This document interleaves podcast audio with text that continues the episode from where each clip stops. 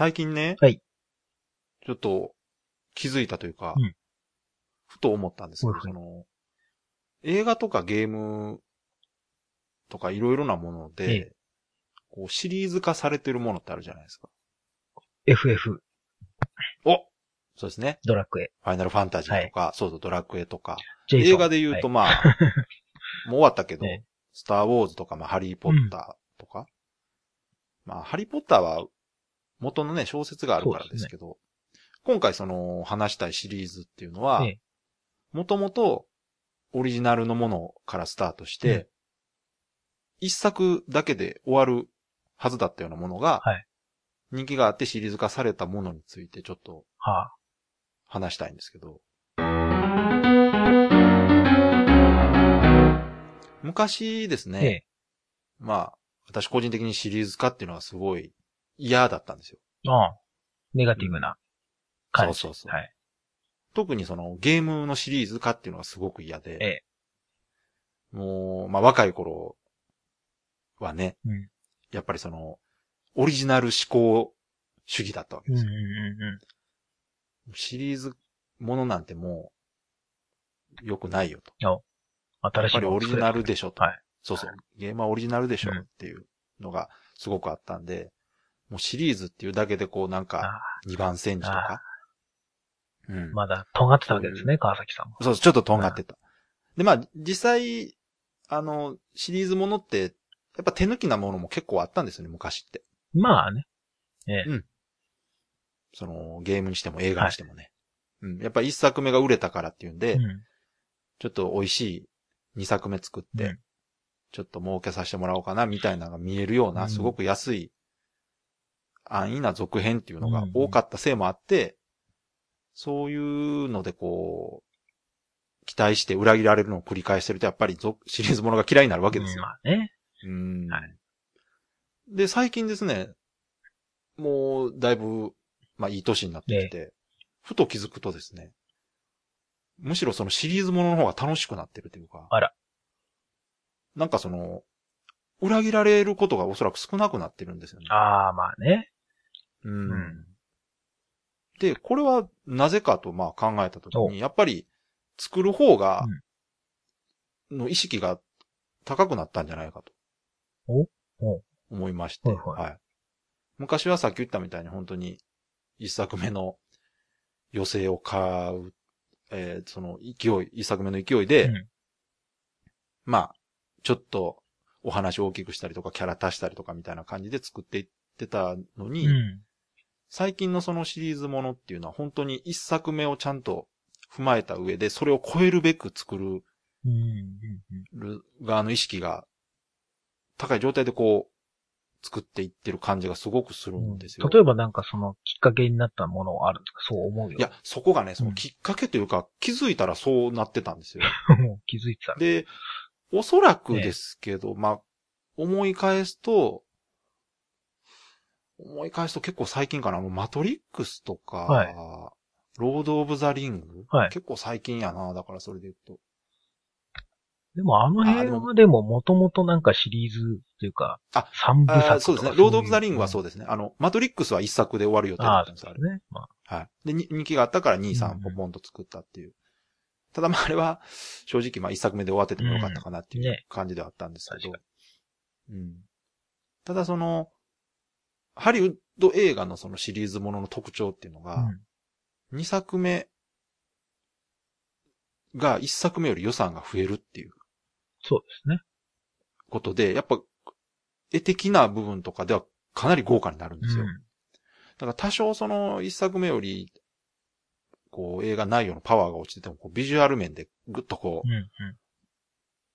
あの、パワーアップしてくるものが多いんですよ。まあ中にはね、あの、スターシップトルーパーズみたいにひどいことになるのもありますけど、うん。あのまあまあね。ほとんどはね、ええうん。まあ、まあ僕らの世代で言うとあれじゃないですか。エイリアン2とかね。ターあミネーター2とか、まあ両方一緒です。あれはもうジェームズ・キャメロンがうんもう2作目の天才ですから、まあね。両方とも2作目で大ヒットしたパターン。あんなパターンはほぼないですからね、やっぱり。最近しかもどちらもその一1作目の評価がすごく高い作品を2作目で超えてきて、まあ、こまあ、一作目の方がいいっていう人ももちろんいますけど、一、作目を超えてきた上であんだけヒットさせてそう、ですね。シリーズをね、確定させた人っていうのはやっぱり、すごい人ですよ、あの人は。ね。う。うんん。あんなにこう情緒溢れるエイリアンワンのあの、スリラーなものをですね、海兵隊万歳映画にしてしまう。ただのアクションドンパチ映画にして、でもでも、それで有名になったっていうね。で、アバター見たときに、あ、この人は何も変わってないって安心しましたから。本当嬉しかったんです。だから、この人お金が手に入って地位も高くなったけど、変わってないっていう。まあすごい嬉しかったです。はあ。うんうんまあまあ、それはまあ、うん置いといてですね。はい。とりあえずその、シリーズものに関して、まあ、今ゲーム、あの、映画の話でしたけど、ゲームの方もはい昔って、まあ、とりあえず1個売れたらどんどんどんどん、まあね、うん。シリーズものが出ると。で、まあ、シリーズ、ゲームのシリーズといえば、まあ、さっき鍋さんが言ったみたいに、ファイナルファンタジーとか、ええドラゴンクエストっていうのが一番うんね、わ、かりやすい。とは思うんですけど、あれはちょっと例外で、もう一作のその、かけてる予算が全く他のゲームとは比べ物にならないんで、それはまあ、クオリティ高いですもんね。そうです。で、あれはまあちょっと置いといて、まあその他のその、いわゆるナンバリングされてね、ええ。2、3とかってついていってるものに関しては、やっぱ、こう、前作を超えつつ続いていくものっていうのはなかなかやっぱり少ないかなとは思うんですよね。うん。あとは一作目の段階でもうゲームが完全に完成されてるものに関してはちょっと足していくだけで十分長いコンテンツになるっていうのは、あの、新三国無双シリーズなんかもろにそうで、ああ。あれも知らない人から見たら一緒でしょ、ずっと。私の嫌いなね。うん無双ね。そうそう。あれなんかだから、興味ない人からしたら、ええ。やってることずっと一緒じゃないですか。うんまあなんかただ刀振りましたら、なんか似た感じの敵が同じモーションで吹っ飛んでくっていう。そうです。だから、うんあれはもう本当興味ない人からしたらずっと同じものが出てるけど、ロングセラーなんです。あれもう、一定。顧客は確実に確保してて、あの、コンテンツとしてはもう安定してるんですけど、まあ FPS も一緒じゃないですか。まあねあれも知らない人見たら画面全部一緒ですから。画面の右下から銃出てっ。てっていう、うん。う んあの絵面なんかあれはいはい。わかんないですからね。ただ、そう、ああの、さっき言ったその、シリーズものが気にならなくなったっていうきっかけはやっぱ、ゲームで言うと FPS が結構大きくて、うんコールオブデューティーとか、はい。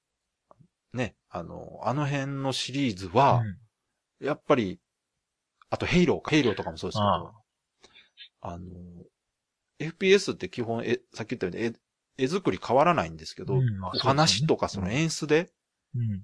前作よりすごくこう、パワーアップしてくるのが分かってくるものが、だんだん出てくるようになってきて、うん。で、こうなってくると、次もやっぱやりたいとうん。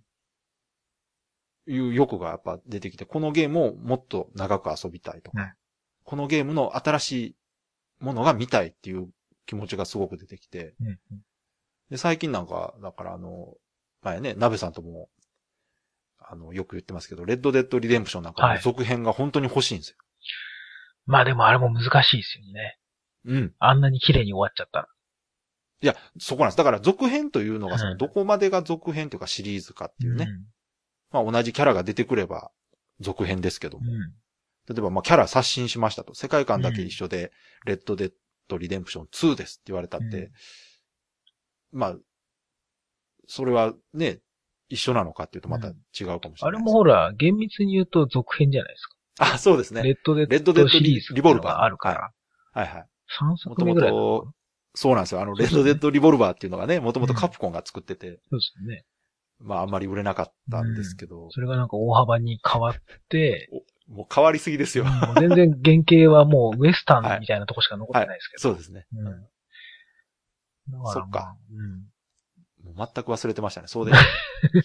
うんそうそう。それを忘れちゃうぐらいすごい続編でもあるわけですよね。あれはね。一応ね、シリーズものといえばシリーズもの。ね。大まかに言うと。うん。あ、そうです。もう、そう言われたらもう完全にシリーズ。だから2作目ってことですから、そうですね。ナンバリングはされてないけど。そうですね。うん。完全に刷新したパターン。そうそうそう。で、あれなんかも、多分昔、まあ20代の私ならあのゲームやった後に、ええ。続編が出るって言われたら、いらんと言ってたはずなんですよ。とんがってるからね。そうそう。もうこれでいいと。これのままでいいから、続編、これのシリーズも出すぐらいだったら違うものを作れよって思ってたわけです。うんうん。ただ、最近はその、決してね、保守的になったわけではないんですけど、お単純にやっぱり、これが好きだから、もっと、この世界観を味わいたいとか、うんこのゲームシステムで遊びたいっていう気持ちが、ちょっと出てきてまして。それはやっぱあれですか？あの、追加コンテンツとかするんじゃなくて、はい。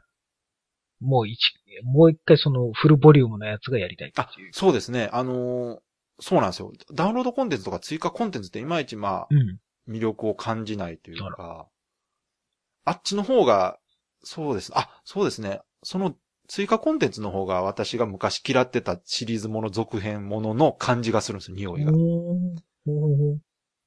ちょっと足しました、みたいな。うん。で、昔はそれがこう、フルパッケージで出てたわけですよ、すねポロッと。うん。だから今はそれでいいかな。だからお金、嫌ならお金出さなくていいよと。ちょっとだけ新しいの遊びたかったらお金出してくれて遊べるよっていう選択肢になってるんで。うん。うん。そうそう、昔はあれが売られてたからかな。やっぱ嫌だったのかな。なんか安く作ってたじゃないですか。うん。あの、これで続編って言うならみたいな。うん。これはちょっと違うのかな。モンハンのね、うん G とか、ああ、はいはい、そうですね。あれに近い感じですか？そうですね。だから、モンハンも、さっき言ったみたいに、その、基本はもう完全に出来上がってるんですよ。ん。で、何が増えてってるかって言ったら武器が増える。うモンスターが増える。ん。G 級が増えるみたいそうです、そうです。な。あれをしかもほら G 級だけで売らないでしょ？あー、なるほどフルパッね。ケージで要は、その今までの分と合わせて、そうですね。ちょっとだけ足してフルプライスで売るっていう。はいはいはいあれはなあって思うんですけど。あの、モンハンの G、モンスターハンターなんとか G ってついてるやつは、いわゆるあの、猛商伝商売って言われるやつですね。ほうほうほうあの、し新三国無双が確立したっていうので有名ですけど、うん新三国無双っていうナンバリングタイトルが出た後に、ええ、数ヶ月すると、そのナンバリングの猛商伝っていうのが出るんですよ。なんか増えてる。そうそう。で、これは追加シナリオとか、ちょっと使えるキャラ増えてるデータが入ってて、ええ、で、これ面白いのがミックス上位システムっていうのを使っててですね、ええ、えーその元のナンバリングのやつをディスク入れて、ええその、その追加で出た猛商伝ってやつを足すと、そこに合わさったコンテンツとして遊べると。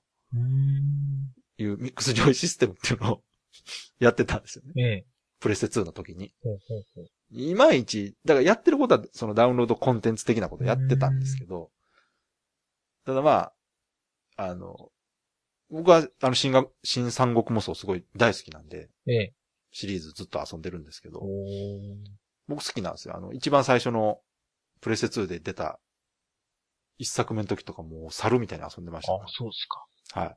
僕あの、一気当選っていうテーマとあの、アクションゲームが好きだったんで、あはい。あ。あの、ええシチュエーションがね、すごい楽しいんですよね。うんうんうん。もう一人自分が強くてみんな周りがこう、すごいすごいって言ってくれるゲームってやっぱ楽しいんです。はい。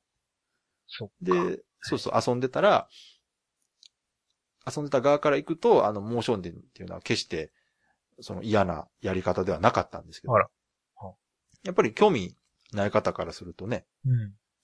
こう、商売として悪どい的な風に見える。うんだ結局は、その人が納得してるかどうかじゃないですか。ダウンロードコンテンツもまあそうですすけど。うん。嫌ならお金出さなくていいよっていううん。話なんで。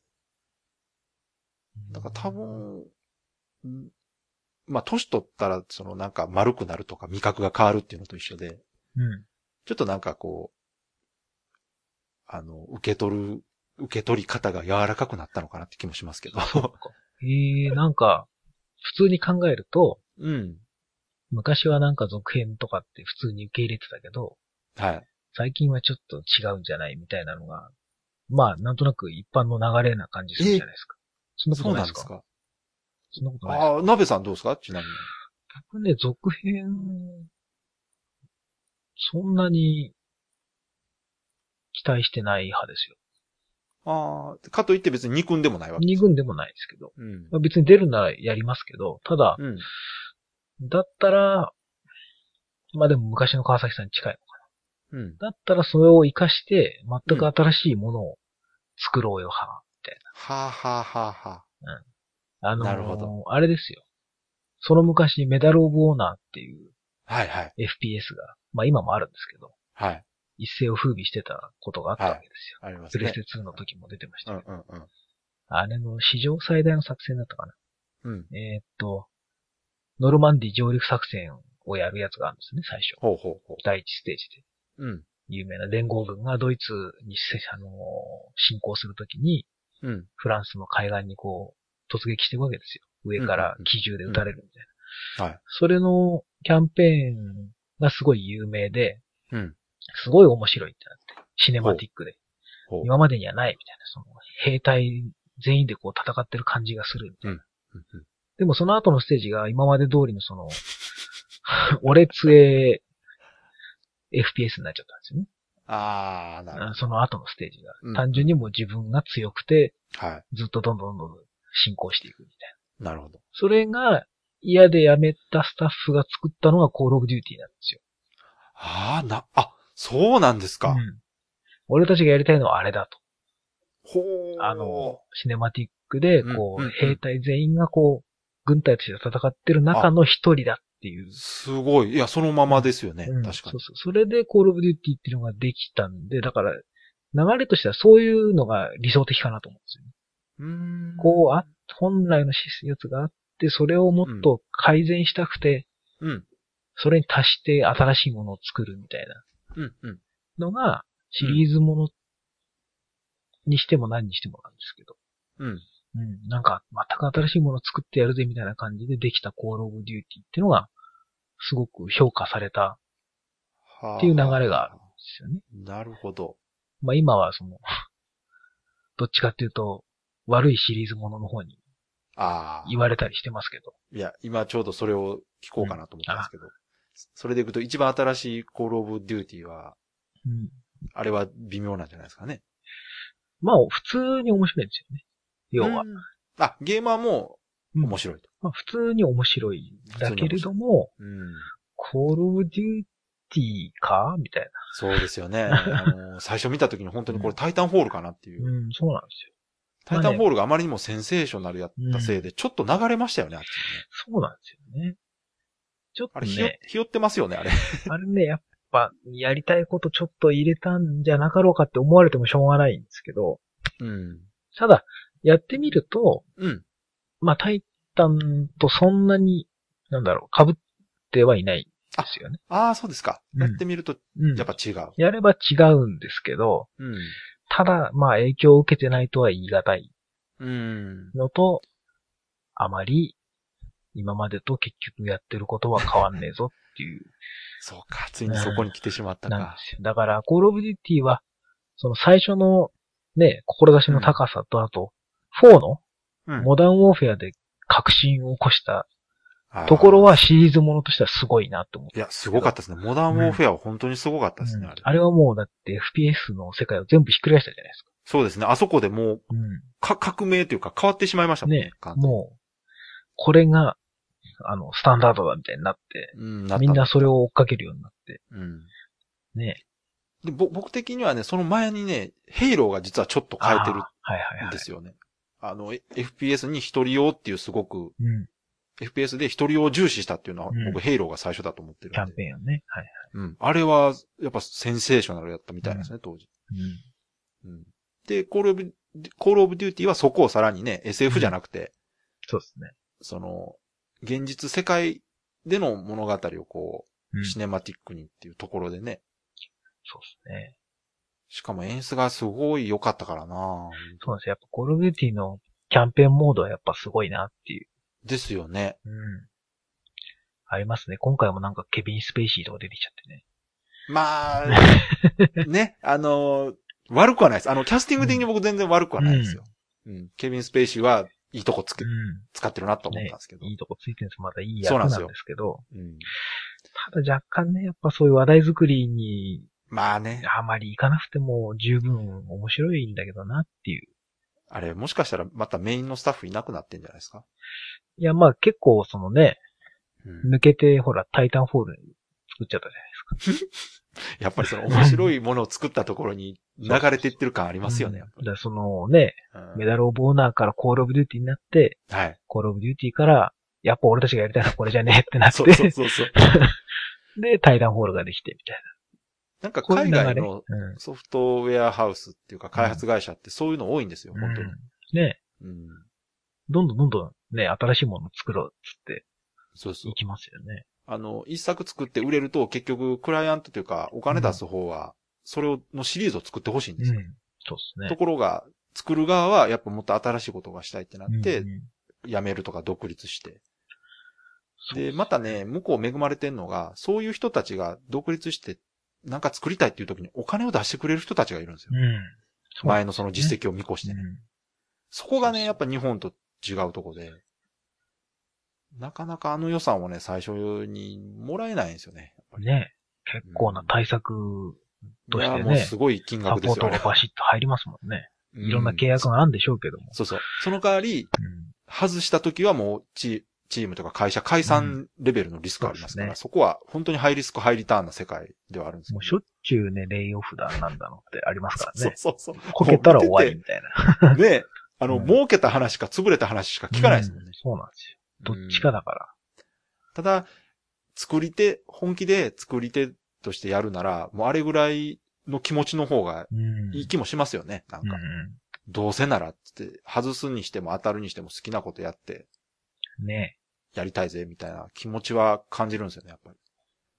ねうんシリーズものね。そうそう。だから、シリーズものがその良くなってきたっていうのは、やっぱり作る側のうん姿勢がやっぱ変わってきてるっていう気はすごくするんですよね。昔ってシリーズものっていうのはやっぱりお金出す側とか、うん売る側が売りやすいとか、うん。あの、お金を回収しやすいってことでシリーズ化っていうのが受け入れられて、うんうん。まあちょ、ちょっと舐めた状態でこう、量産されてた感があるんまあですけど、そうですね。とりあえず出しときゃ、一そう定数は出しとけば安定して売れるとところが最近のそのシリーズものっていうのは、その、まあ、売る側はもちろん今まで通り、その、安定したみ収益が見込めるっていうのプラス、作る側がね、うん。前の作品俺は大好きだと。うん。俺はもっとこう、この作品をこう、次でこうしたいぜとか、うん。うん。いう、作る側のそのモチベーションの高さとか、この目指してるところの高さっていうのが反映されてきてるなって気がするんですよね。うん。だから、すごいよくできた続編っていうのが増えてきてる気がしてて。そうですね。うん。まあ、全部が全部ね、いいとは思わないですけど、うんただ、本当に昔に比べたら、シリーズものがそんなに悪くないなっていうのがすごく多くて。あとなんか結構やっぱ、なんだろう。時間が、年数がある程度経ったことで、うん。昔遊んでた人が、うん。クリエイターになる年。あってのあるじゃないそれ、そうそう、それもすごい重要です。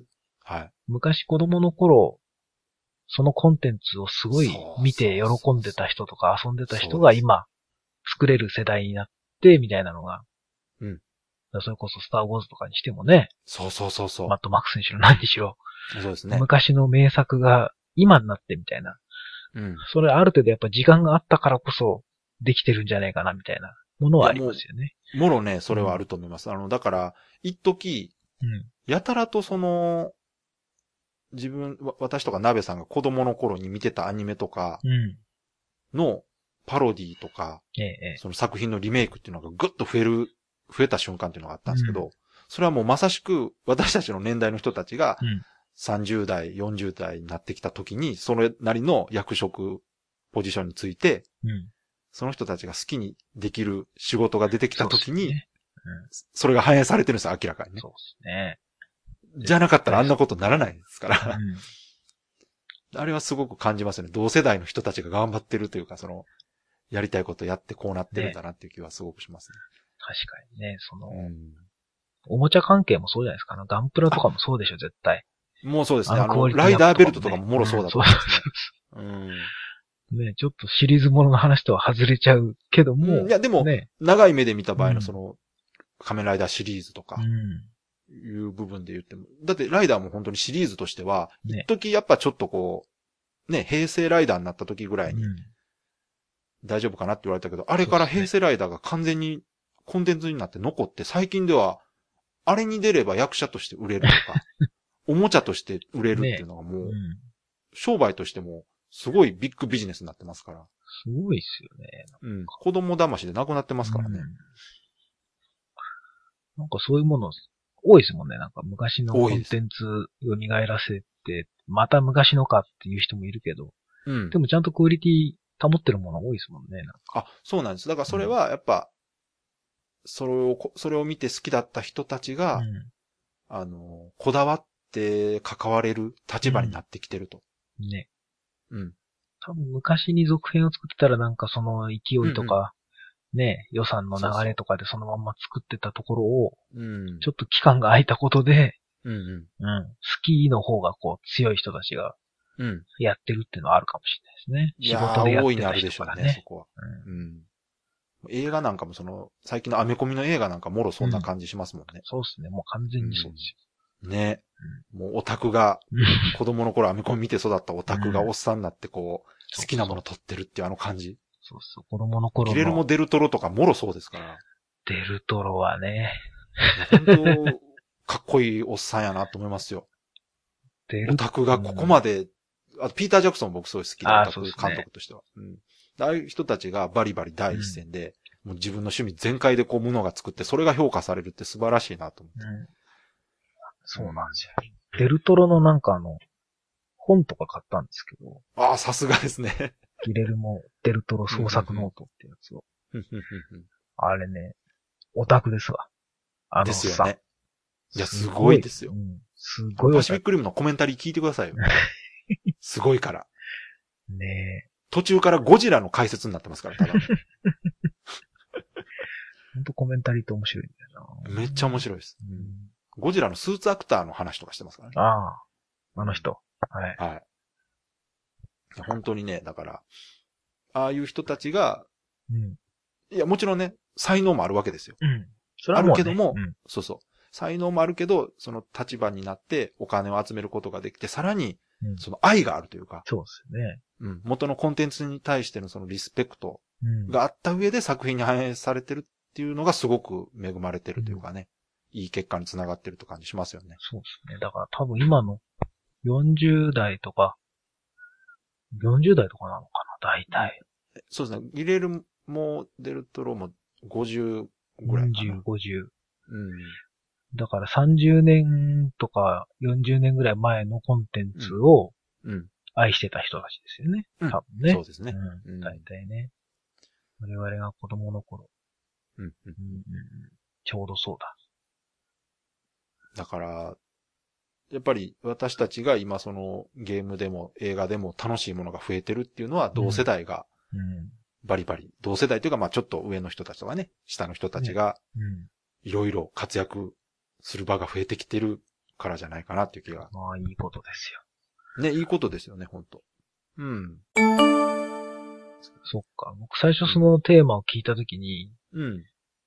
シリーズものってどっちかっていうと、うん。ネガティブな話になるのかなと思っそうそうて、逆だと思ったでしょ。うん例えばあの、格ゲーとかのね、はいはいはい。微妙なアップグレード的なやつとかいっぱいあるじゃないですか。うんうんうんうんああいうのはなんか続編って言っていいのかなとかっていつも思ってなるほど。その当時ずっと思ってたんですよね。はいはい。うんまあ私、格ゲー世代というかもう格ゲーも大好きなんですけど、格ゲーはね、正直ね、もうあの、ナンバリングあんま関係ないです。ですよね。はい。もうずっと出てくれたらそれでっていうか、コンテンツとして残ってさえくれればうん。うんうん。そっか。それでスカルガールズとか、すごい流行ったのかな。そうですね。あれなんかももろその 2D ゲームを子供の時に遊んでた人がね、そうですよね。大人になって作ってるっていう感じしますから。うんかまあだからその、なんていうんですかね。作品単体ではなくて、その、えーコンテンツの歴史的に見てうんシリーズ化されてるって感じでありますよね。まあ確か作に、ね。り手と遊んでる側がいて、うん遊んでる人がそのシリーズをこう今度作り手になって引き継いでいくみたいな、壮大なシリーズものみたいな感じに。確かにね、今までの積み重ねがあってできてる。ね。何でもそうですからありますよね。うん。そうそうそう。かといってその過去を知らなくても楽しめるっていうのがやっぱ一番そうですいいんだ。ろうなとは。そこすごく重要で、鍋さんもね、まあ、あの、ホラー映画とかでもほら、うんやっぱゾンビの話するならロメロ見ろ、みたいな話って結局、それは、それを知ってればね、うんやっぱりより深く楽しめるけど、知らなくたって別にいいじゃないっていうね。僕は別にロメロ見なくていい派なんだよね。いや、わかりますよ。うん全然、興味があればね、うん見たらいいとは思いますけど。ただ僕はロメロが好きだっていう話で。いや、わかりますよ。僕も好きですよ。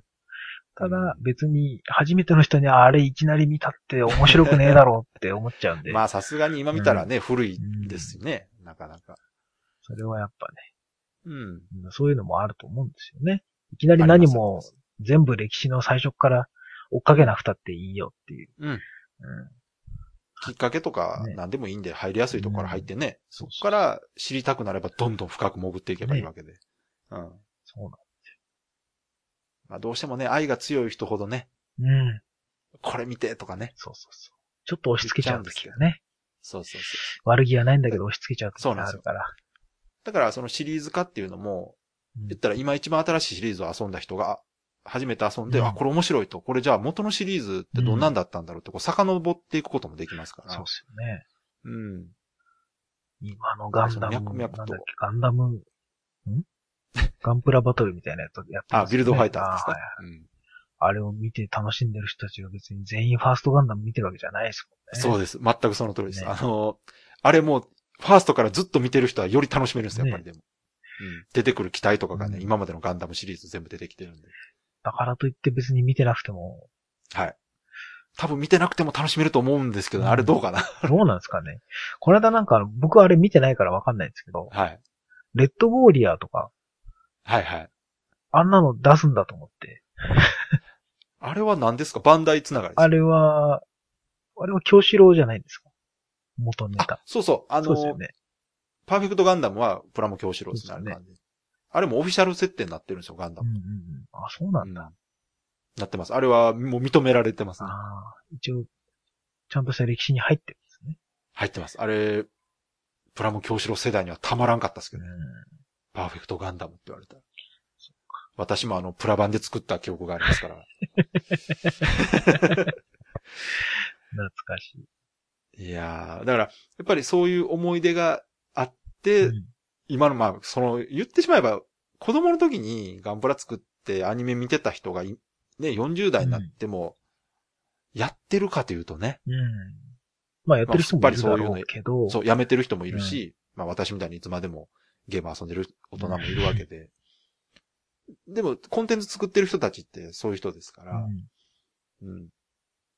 やっぱりその時の思い出とか、その、その作品に対する愛がやっぱりこう、原動力になってですよ、るものに、ってすごく見てても気持ちいいんですよ、やっぱり。てっきりあの、うん。ああいう話かと思ってました。うん。ソーのシリーズとかね。あれが、だから私の言うその昔の良くないシリーズです。うん。はい一応全部見ましたけど、まあまあ、でも、途中でやめられなくなってもう全部ホラー映画ってでもあんなもんじゃないですか ?13 日の金曜日だってまあ、うん。シリーズ重ねていろいろなってますしね。ね一応リブートしたけど、その後どうしたんでしたっけ？あれ、どうなったんだっけ？あの、リブートがね、全然ダメなんで、ダメだったんですよね、確かね。個人的にもううん全然ダメでした。本当申し訳ないけど。あれはダメだ。エルムガイってリブートしましたっけ？しましたね。しましたよ、ね。あれはね、見てないんですよ。もう、あの、実はそう、13日の金曜日がダメだったんで、これ。ねただ、公開後の噂見ても何も聞かないんでダメでしたね、あれも多分ですよね。その後続かないですよね。失敗してますね、あれも多分。ああいうとこも分かりやすいですよね。最近シリーズもんって本当に一作目ダメだと絶対続かないですから。そうですね。ホラー系のシリーズものは特に失敗作が多いような気がしますね。あれは何なんですかねうん。あれ、変にお金かけすぎたりとか、こだわりすぎてしまってる気がすんねんな、なんか見てて。うん。やっぱ一作目があれじゃないですか。低予算で、アイディア、こう、ワンシチュエーションだったりとかなんかもう、アイディア一発で勝負してるものを続編作りようがないっていうのは、あるんじゃないですかね。あの、ホラーでのシシリーズでうまくいってるなと思ったのは私、あの、血のバレンタインっていう映画が、ブラディバレタイン。ブラッディバレンタイン。あれの新作はすごい面白かったです。あ見てない。見てない？あれ、ね一応 3D が売りになってて、あらら、飛び出すってやつで。血が飛び出すみたいな。ただ、あの、それなくても、すごい面白かったです。あれおすすめ。うんあ、そうっすか。はい見ようか。いいっぺんちょっと見てください。あの、うんちゃんとホラーシーンもきっちり抑えてて、で、13日のその金曜日のリブートの何が嫌やったっていうか、ホラーシーンがね、実はないんですよね、ほとんど。あ、そうなんですか。これ、ネタバレっていうかあれですけど、うん。ひどいんですよ。これホラー映画じゃないよっていう。13日金曜日でワンはあれですよね。お母さん？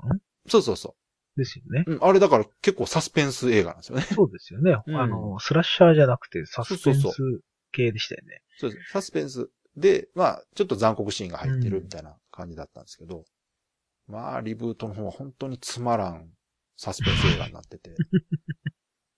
はテキサスチェーンソーのリブートは面白かったですね。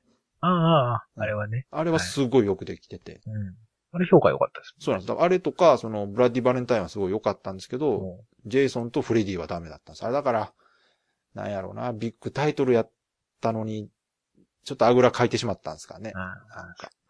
うん。まあ、この辺、あの、好みあると思いますけどう。ん。まあ、なんかリブートしてほしいやつとかあります？